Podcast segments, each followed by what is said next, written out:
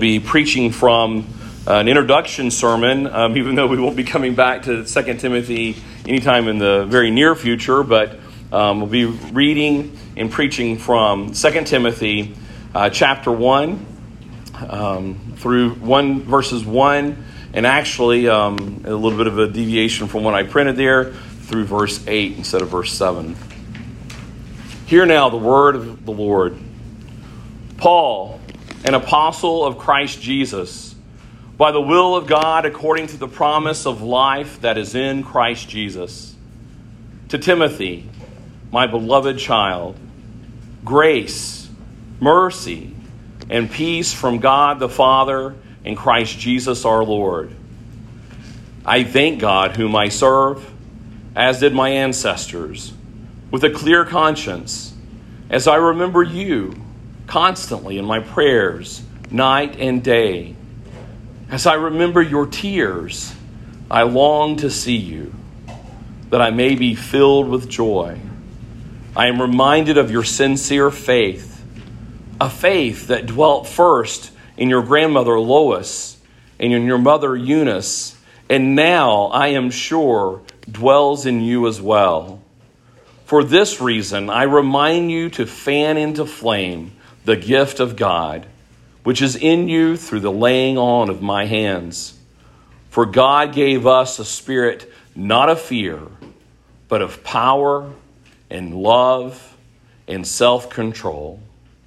Therefore, do not be ashamed of the testimony about our Lord, nor of me, his prisoner, but share in the suffering for the gospel by the power of God. Faith comes from hearing, and hearing the word of Christ. Let us pray. Our Heavenly Father, we are here according to the promises of the life that is in Christ Jesus.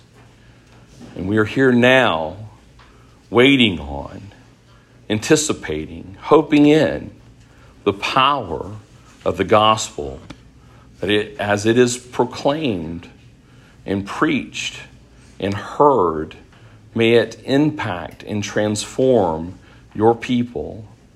We pray according to your steadfast promises. May, be, may that be manifested in us this day by the power of your Son and Holy Spirit, we pray. Amen.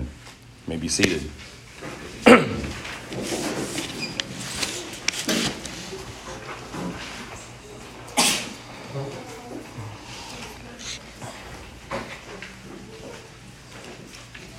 I don't know if any of you have ever been in a situation where you felt like that the end of your life was imminent. But I would imagine that if you had that opportunity to know in advance that you would want to communicate to your family and friends and loved ones, imagine for yourself what would it be that you would write if you had the opportunity to communicate to your family and your loved ones if you were in a moment where you knew your death was imminent, but you were not going to be able to be with your family and your loved ones? What would you say? What would you remind them of? What would you encourage them in? What would you charge them with in hope? Maybe what would it be that you might even repent of?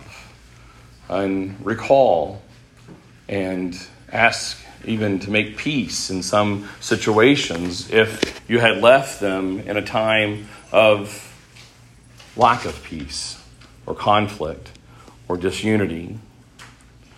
The letter of 2 Timothy is Paul's final letter. Final letter to Timothy, but final letter that we have even though it's not chronologically placed in the New Testament as his last letter. But this was his last letter, and it was particularly to Timothy. Now, we know at the end of this letter, there was a hope that he would get to see Timothy because he asked Timothy to come and was giving him things to do from bringing parchment to write on and bringing his cloak and bringing additional people and to come and to be with him soon. As he says here, he longs to see Timothy so that he would also bring to him some joy and some hope. The whole tenor of this letter is a letter to get it to the point, to get it to what it might need to be said if it were the last communication that he would give to Timothy. But it is also his last communication that he would give to the church. The language, the Greek language, often when mentioned with you to these personal letters, and also particularly to Second Timothy, it is to be to you all. In the good southern accent, I'm sure that you can imagine. This is for you all. And it is also for us as Paul finishes his race and his work in ministry he is wanting to communicate the most important things that he needs to say. And so it's important for us to, to look at this, and it has a bit of a different tenor than the other letters that he gives, and it's a good, potent summarization of all the essential things that we would need to know for the encouragement of what God has done, for the bonding of love and unity and for the provocation of continuing on in the furthering of the kingdom. I can remember a couple of occasions where this kind of faintly was on my mind. I've not really had a face to face situation with death that I felt like it was definitely certain that it was imminent, but one such occasion was when I got Bell's palsy, and that's why my face is distorted. At that particular moment when I got Bell's palsy, I was feeling things not operating on the left side of my face. And so I immediately thought that I was having a stroke. And I was at home, so I didn't have to write a letter, but I, I did gather the family together in the dining room. And I said, Something as weird is going on. and because I am losing control of the left side of my face, I may be having a stroke. And it could be serious. I don't want to scare you all, and I'm not ready to go to a place where I'm giving you my last will and testament. But I don't know how many of, I'm sure all of my family remembers that, that were alive at that time. It was a bit of a scary moment for me, and I wanted to encourage them. And I think we prayed together, and I encouraged them with words of my love and, and my faith. And I we would, I didn't get too deep and far into it because I didn't want to be overly dramatic. And thankfully, um, I obviously I did not die and have not been raised again um, yet in the resurrection. I am um, God just gave me Bell's palsy, and I had a miserable night of uh, vertigo and throwing up, and um, God smacked me in the face and made me look funnier than I already looked for the rest of my life, seemingly. The second time was not but just a couple weeks ago, when um, we found out, I found out that I was starting to experience um, the symptoms of COVID, and being a, a, guy of the girth that I am, and with the uh, blood pressure that I have, I'm on the higher scale of risk, and so I started thinking um, maybe this could be dangerous for me. I had just talked to Maroos the Saturday before that, and he was encouraging me about the vaccination because of my high risk status, and I've been trying to, to hold out. And I was thinking maybe I should. Maybe, you know, even though I'm very much opposed to the forced mandates with great fervor, um, opposed to that, um, I don't want to be stupid, and maybe I should consider this. And then before I could really make a process of going and getting tested for antibodies, I ended up having it. But there was a moment, even though it was such a brief time of sickness. My wife questions whether I actually had it because she had such a horrible time of sickness. But when I was at the worst of my moment, I thought, this could be bad. And what should I say or what should I do? And I started composing in my mind things that I might need to do. Maybe some of you have had those moments. Um, maybe through times of hospitalization or times of having a wreck or um, who knows what those particular moments have been. But it, it, it sobers you to put the most important things first. Just a few weeks ago was the 20th anniversary of September 11th, and um, I recalled what Todd Beamer had said on the phone to the lady that was there that received his call that was walking him through the whole process or he was telling them or reporting them what was going on as the terrorists were doing the things that they were doing on the plane. And I saw a formula here in Todd Beamer's statements that were very similar. The very same things that we see in 2 Timothy are here. I'm going to read just a very snippet of what Todd said to um, the lady on the phone who happened to have the same name as his wife, Lisa. He said, Tell her this. Please. You have the same name as my wife, Lisa. We've been married for 10 years. She's pregnant with our third child. Tell her that I love her. I'll always love her. We have two boys David, he's three, and Andrew, he's one. Tell them, tell them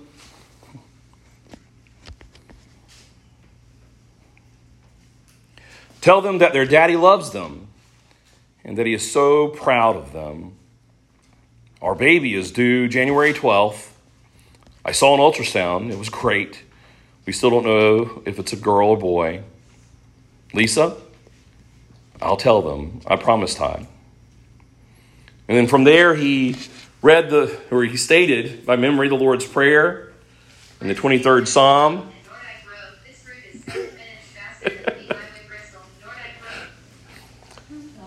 Well, that means you're coming to the baptism, right? Because you got to take Nordike Road to get to the baptism. Well, I'm, glad, I'm glad you're going to be there, B. And then after he finished the 23rd Psalm, he said, God help me, Jesus help me. And then he clears his throat and he says with a louder voice to the people that were around him, Are you guys ready? Let's roll. And then they rushed the cockpit and then made the plane crash and saved who knows how many people's lives in the process. This was very personal. It was personal in multiple tiers, in, I mean, tiers and sections toward his love for his wife, his love for his children, and his hope and adherence to God in his prayer and his plead that God would help him. Todd Beamer was a uh, Christian throughout his whole childhood. He was taught the truth, he was disciplined and taught in Christian studies from his childhood. And at this particular time, he was a Sunday school teacher and a youth director in the Alliance Church, the Missionary Alliance Church that he was a part of there in New Jersey. He was on his way to San Francisco for a business trip and was hoping to return on a red eye later that night. The things that we see here in this letter are very similar. That same kind of tone. He is wanting to reflect. Paul is reflecting on what God has done, just as Todd was reflecting on the life that he has had with his wife. He was wanting, he's wanting to eh, communicate love, which Todd clearly wanted to communicate here, and a love for Timothy and a love for the ministry and the love for Jesus Christ and to provoke and to encourage. As Todd was encouraging his sons, I am proud of you. We have that same sentiment and tone from Paul to Timothy in thanking God for the fruit that he has shown in Timothy's life to encourage Timothy. This letter is an encouragement for Timothy to press on because he knows there will be times of fear ahead.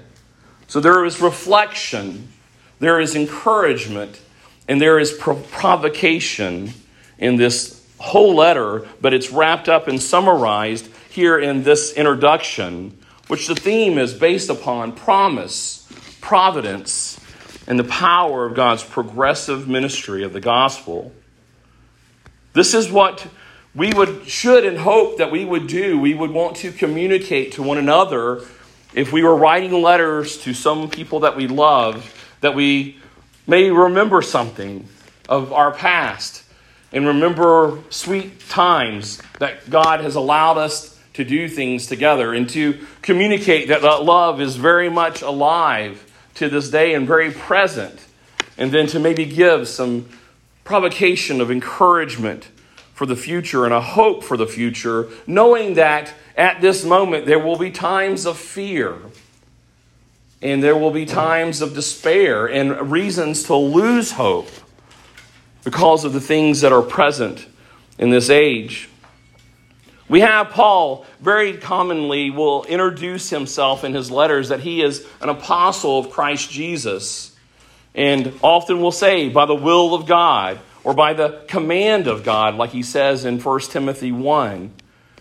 This one's the only one that has this unique statement. Not that it's that distinctive from some other things that he says. If you go to, to the introduction of Romans, he has a very long winded introduction in Romans that kind of explains all of this. And here we're at the, the last letter, and I think he's probably like, well, he's probably got the point now. This is according to the promise of life that is in Christ Jesus.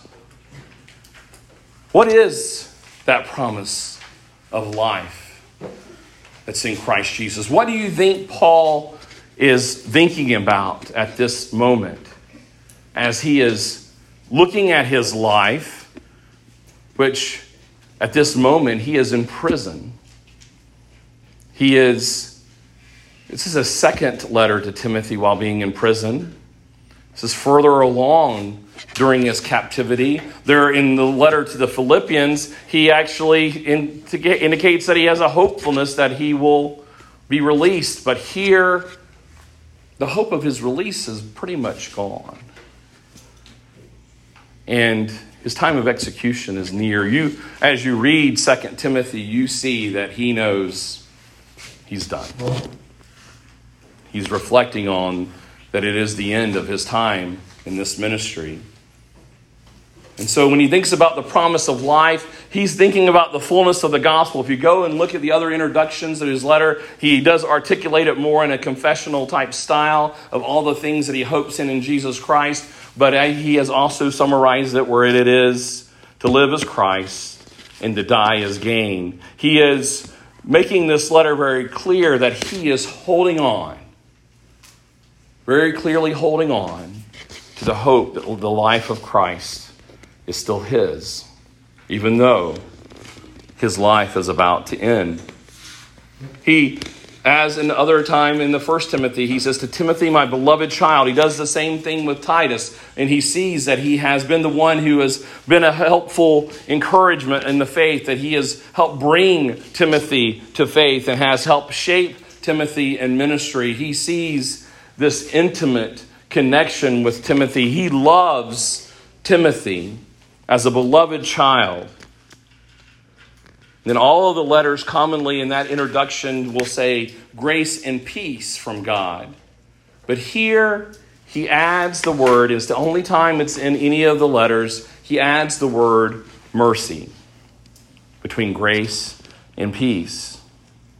If you look throughout the whole letter, you will see that this is not only a personal letter to Timothy to encourage him in that he has seen God's work and God's love in Timothy's life, and that he is confident and encouraged by the fruit that he has seen in Timothy's life and maturity. But it's also very personal in pain because as you go through Second Timothy, you will see places where Timothy, or excuse me, where Paul reflects and recalls those who have hurt him, those who have left the ministry those who he also invested in with love and fervor for the ministry that have abandoned him, he is also showing not bitterness, but you can see in his letter that there is hurt, even in this chapter, as he will articulate that those have left. There are those who have gone after the world. He even ends in chapter 4 that they've all left me. He has that very sentiment of feeling that we see with Elijah. Even though it's clear in his letter that not everyone has left Paul, it is clear that even now he still has Timothy. And he even closes there at the end of Timothy by talking about all these people that are helping him in ministry and how thankful he is for them. It's not a reality that everyone has left him, but he feels like it at this moment that everyone has left him and that he is alone It's a very personal, painful thing. But in that explanation, you see him say, and I think he has learned from his Savior, he has learned from who we're talking about in Acts right now. He is asking the Lord to be merciful to these that even hurt him. In chapter 4, after he says, They've all left me, he says, May the Lord grant them mercy. Or he says, Do not hold it against them. Lord, do not hold this hurt. Do not hold this dissension against them. He's looking at the life of Christ and the promise of life and the promise of forgiveness, knowing himself that he is the one at one time that heard those words from Stephen, just as we are now going through Acts. He heard Stephen say the exact same thing for his sake. And the Lord grant him mercy. So he knows that the Lord's power is more powerful, his love is more loving than his own love could even be and that there may be hope. And so, right in the middle of this grace and peace introduction, he adds mercy because he is praying and thinking about the mercy of Jesus Christ given to him, and he is asking for that same mercy to be given to others.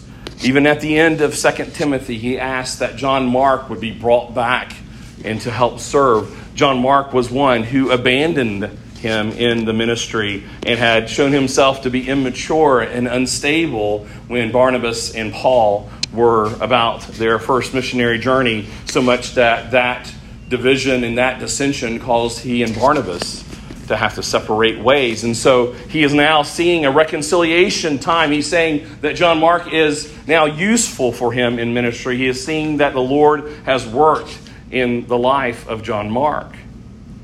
He is thinking about the reconciling power of Jesus Christ as he is writing this letter. And then he says, I thank God whom I serve, as did my ancestors.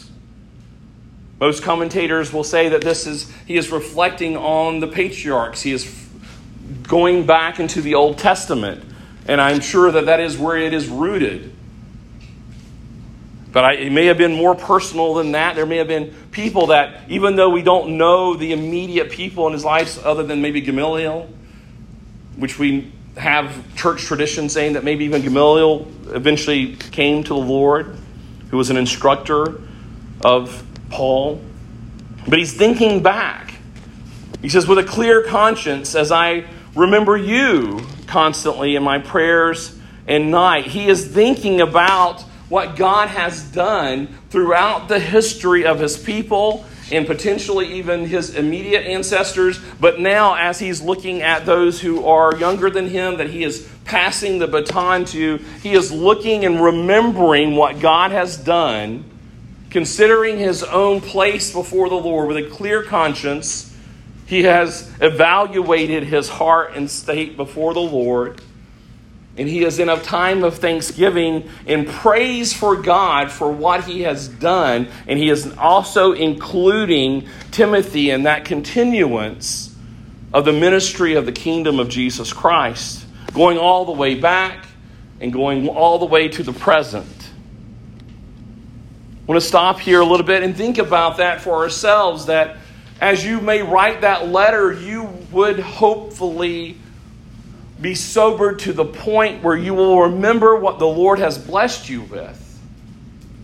Namely, your own salvation, because if you were at a place of imminent death, you would be thinking, Am I in a place that I am right with God?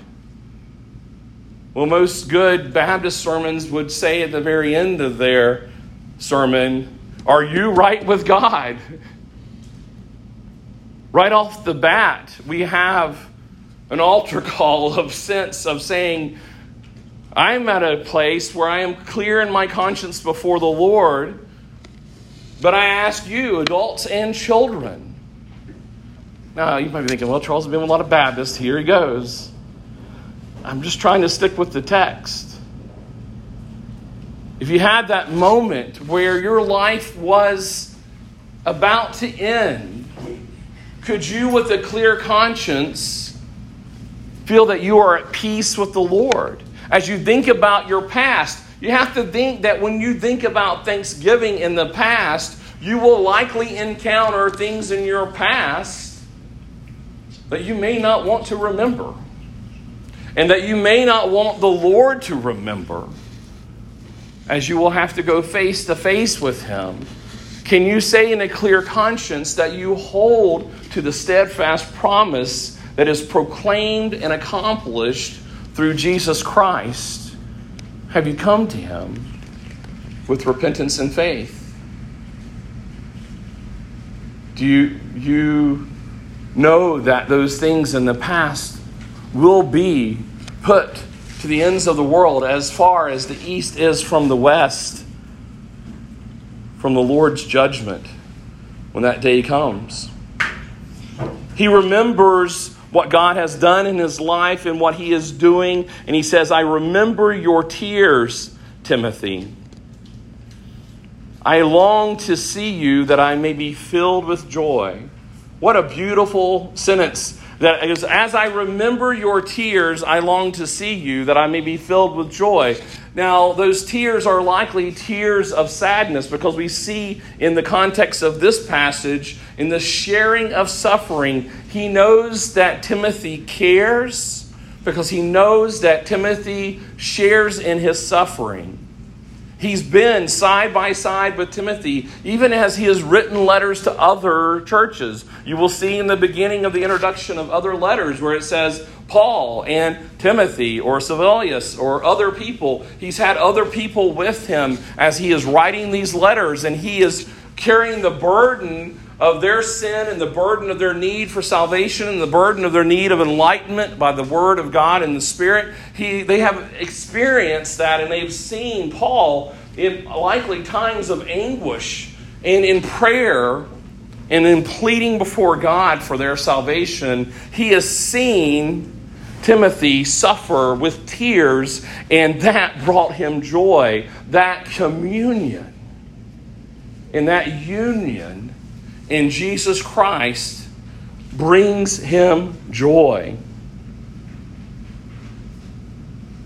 When we get these prayer requests here on our email loop, I'm so thankful for the ones who who give responses back to me that they're praying and, and then often they'll put in there that they they're they're in pain for one another as they see the suffering of a child or an individual and the suffering for us as they know that our family recently going through COVID, it was, such a joy to know that people were suffering with us in that moment. But, brothers and sisters, do we carry the burdens of one another in our suffering and struggles with sin? Does it burden us when we know that one of our brothers and sisters is maybe captive to sin? Does it burden us? And do we suffer in prayer and in longing before the Lord? Or do we just have scorn and maybe judgment that I can't believe they are doing this, or I can't believe they said this, or I can't believe they did this to me? Are we brought to tears for their struggle? And are we brought to tears when they suffer for their wrongdoing? And then are we brought to suffering and tears for their good doing, for their obedience? Do we have the kind of relationship and intimacy that Paul and Timothy have, where we are communicating with one another our mutual struggle in the faith and being obedient? And proclaiming the gospel and trying to encourage lost ones or weak ones to grasp more tightly to Jesus Christ? Is that a part of our conversations too? Are they not preeminent in our conversations? Or are they rare and few and far between? Often I'm afraid that our prayer requests can be like talking about the weather. Not that it's the same and that we don't take them serious when we suffer physically with one another, but are we brought to a soberness by understanding one another's daily struggles? Now, that's a two way street because you have to have people who are vulnerable to share their struggle. And then we have to have people who are in a spirit of wanting to hear those struggles and to carry them in prayer with one another. We should long to have this kind of love. Much as we would think that if we were in a marriage that was not at peace with one another. And we would read the words of Todd Beamer to his wife, and we wonder if we were in this place of division, what we would say. Maybe we would be that way with each other as we came face to face with the reality of our death. Would we be like, you know, I have not shown love to you, the bride of Christ. I have not prayed for you. I have not. I, I don't know where you are in your walk with the Lord. I don't know if you are in a place of good conscience. And Lord, I don't know because of that if I am in a place of a clear conscience before the Lord. What would we say in those places? And should we not be longing to be in a place for those who are in our jurisdiction of ministry and life to this day that we would be intimate enough to know what burdens to bring before the Lord in this walk with each other, that we too could say that as we've shared in these sufferings, because Jesus says in His Word that it's one thing to suffer for wrongdoing, but it's another to suffer for the sake of the gospel. That's the kind of suffering they're sharing here. It's not just, oh man, I I am so glad I remember you because when that shipwreck happened and or this thorn in my side, you've been there for me, all that. They're think, he's thinking, he's clearly got in his mind. I'm not saying he's removed from those things fully. I'm just saying that the centerpiece is this sharing in the suffering for the gospel that we see mentioned in the last verse of what I've read in verse 8. And then he says, I'm reminded of your sincere faith a faith that dwelt first in your grandmother Lois, in your mother Eunice, and now I am sure dwells in you as well. Anyone who tells you that Paul had an oppressive view toward women, you need to just remember this verse. He goes back. This is serious talk. He's going back and he is recognizing these women and the work of these women in Timothy's life as being foundational in the discipleship of Timothy. Anyone who wants to minimize the important work of mothers training their children or grandmothers training their grandchildren in the gospel, point to this verse. I mean, just take your cues from the lies of the culture today who want to tell you that it, it is a low position, an insignificant position, that it's not really, it's actually an oppressive place to put women in a place where they're having to be stuck at home with their children and discipling them. That unless you are doing the work exactly like the men in the precise positions and roles, then you are being held back. These women were there before Paul was. These women were teaching and preaching before these children, proclaiming the gospel, showing as a display in their own life to Timothy, in some way holding on to the promises of God. These are warriors for the faith. These are not insignificant roles. So, where, what role do you have in your life right now? Surely Lois and Eunice had no idea when they were training Timothy and encouraging Timothy and loving Timothy and being an example to Timothy, what kind of impact Timothy would have to 2,000 years of the church in his ministry and the furthering of the gospel, carrying the baton that Paul held on throughout the world and to today that we are able to benefit that he would be one sitting beside Paul and writing these letters that have saved millions of people from hell. Don't let whatever place that you're in, from your family covenant connections to your work connections to this church connection to the bypasser that you have just a glimmer of a moment to speak to, that is your opportunity and moment to carry that portion of that same baton on into the ministry. You have no idea what kind of impact that you're going to have. I got to hear Paul Washer this week for the first time, and I just heard clips of him before and heard a full sermon from him. And I didn't know a lot about Paul Washer. I knew a lot of, especially my evangelistic friends that like to go out on the street. They, there's just something about Paul Washer's fervor that they loved. And so after hearing his sermon at the close of Friday's um, collection of sermons, it was, the, it was the final sermon for me to hear for the whole conference. And it was the most convicting and one of the most powerful sermons I've ever heard. And he, he made it very clear, even though it was for everyone there, that he was aiming it at the preachers and pastors there. There was one time as I was looking at the screen, he looked like he was looking at me, and I looked up to the main podium. And I was just like, because he said something that was just precisely. It was one of those moments where I was like, oh, and he, surely, I mean, there's 7,000 of us here. Is he looking at me?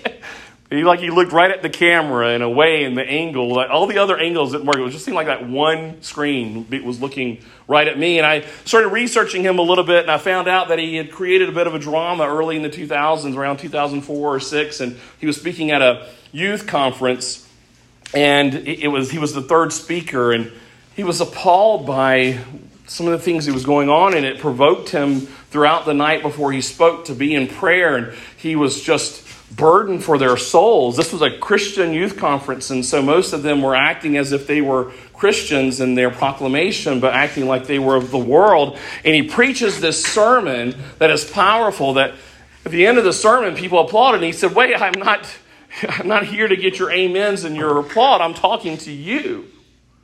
I'm talking to you."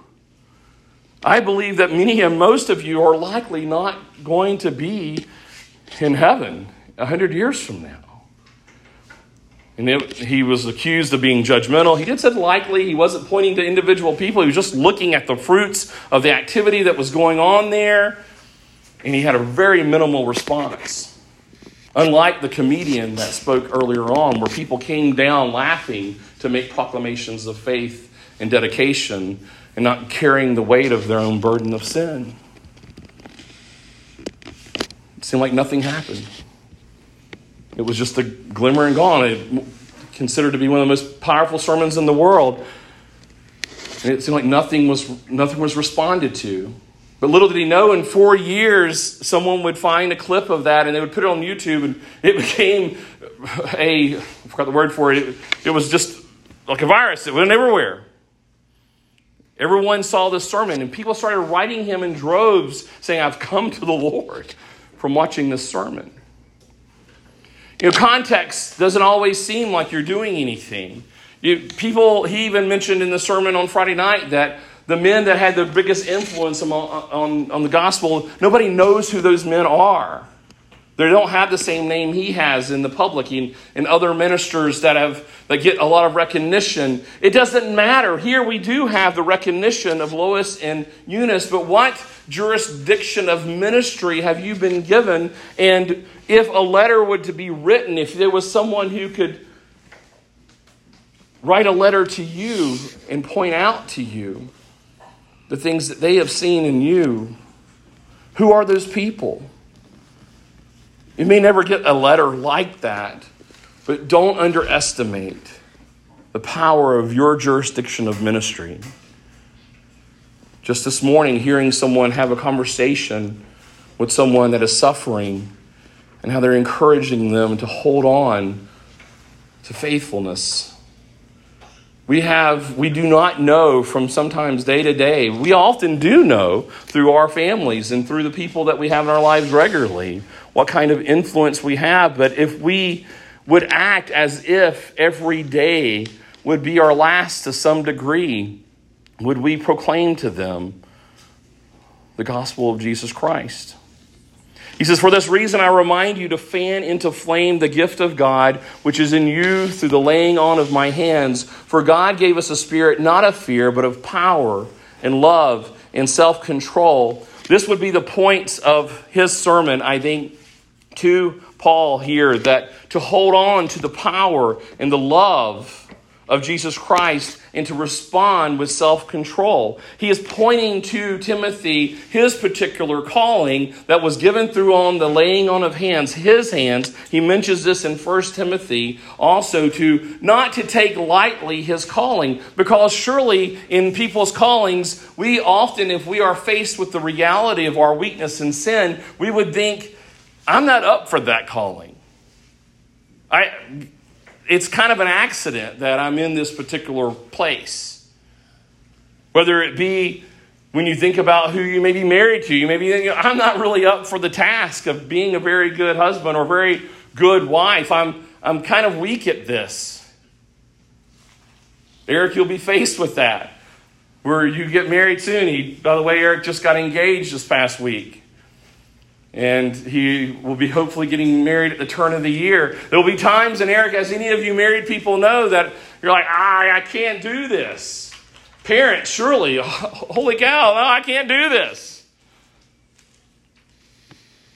Brothers and sisters, when I drove down to Atlanta, I was like, I, I don't know if I can do this. What's it going to be like? Am, I going to be so full of fear of having these people pick apart my work, you know, to actually hear what you guys may think all the time?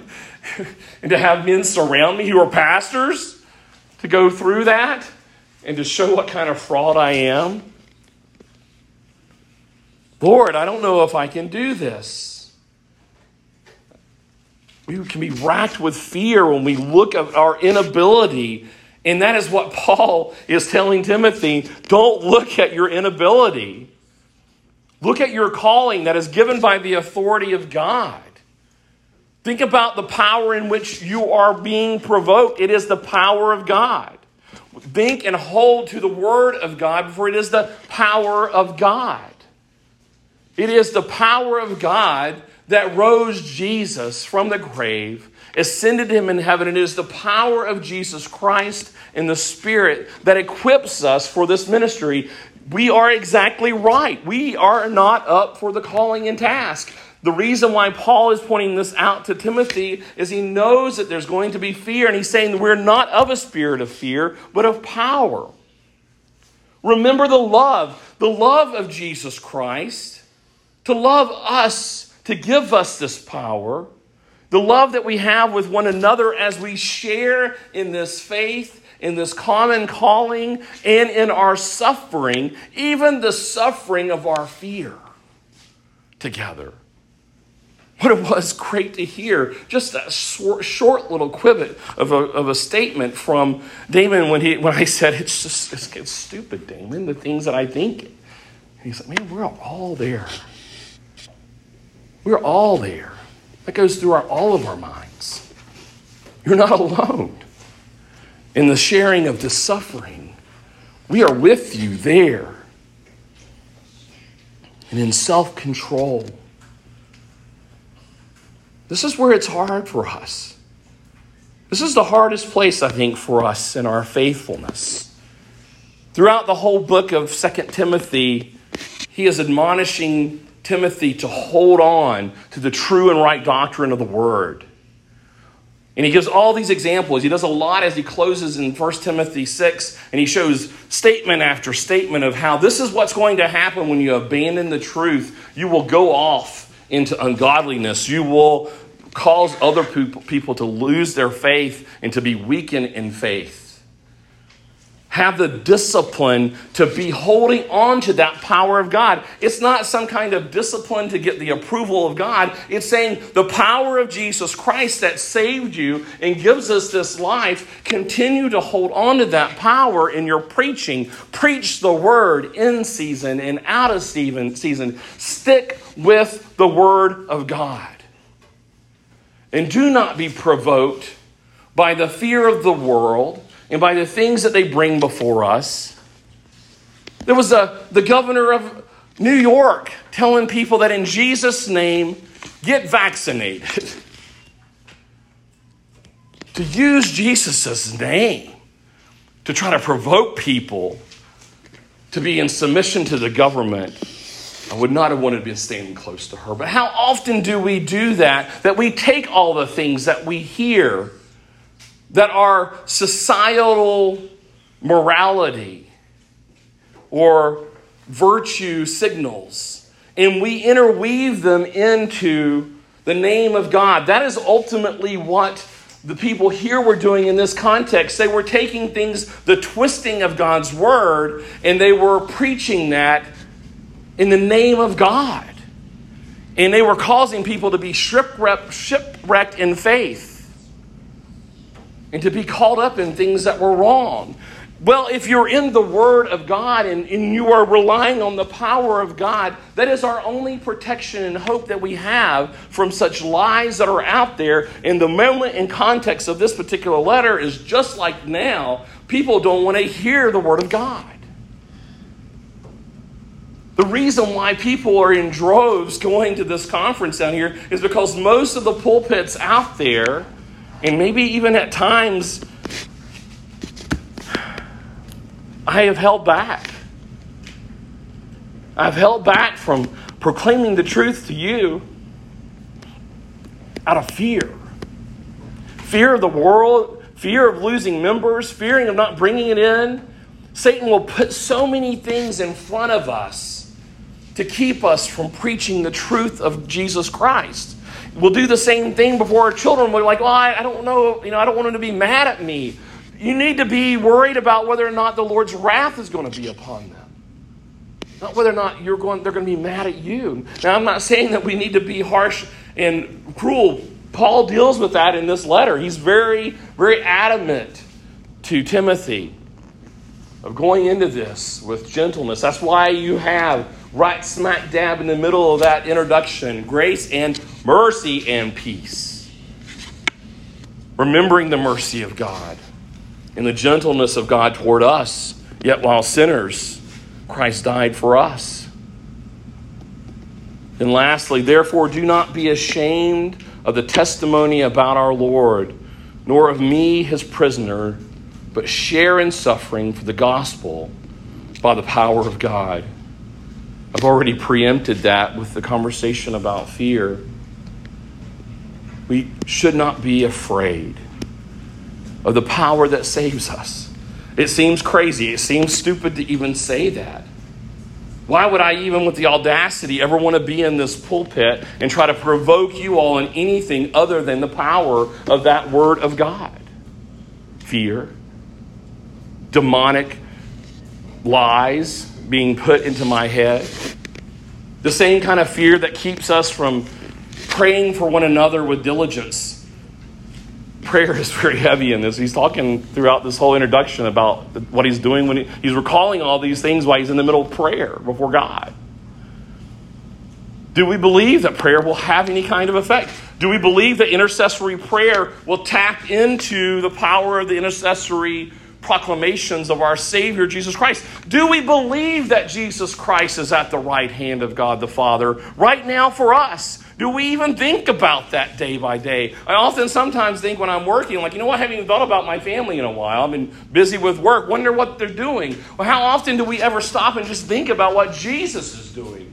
For us in the very moment of our life. Well, if you knew what he was doing, that he is at the right hand of God the Father, intercessing for us, Maybe if we were mindful of that, we would be brought to a place of intercessory prayer for one another, that we would share in the sufferings, that we would actually think that it is necessary for us to plead to our Savior for one another. That I need to be praying for David.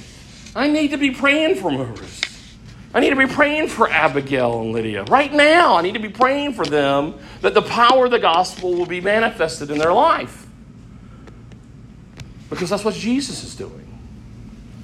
And that's what he calls us to do, to share in that suffering with one another. And when we don't, when we don't think about that, when we're not in prayer for one another, and when we're not proclaiming the Word of God to each other, we're acting like we're ashamed.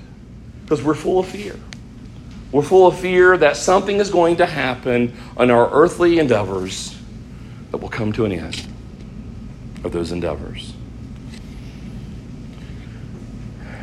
It is the power of God, the gospel by the power of God that saves us. This letter is full of that. I encourage you to go and read that further, to take all of these and, and dwell on them and chew on these things for the sake of your own soul and for our souls. I encourage you to do this. Let us pray. Our Heavenly Father, we thank you for.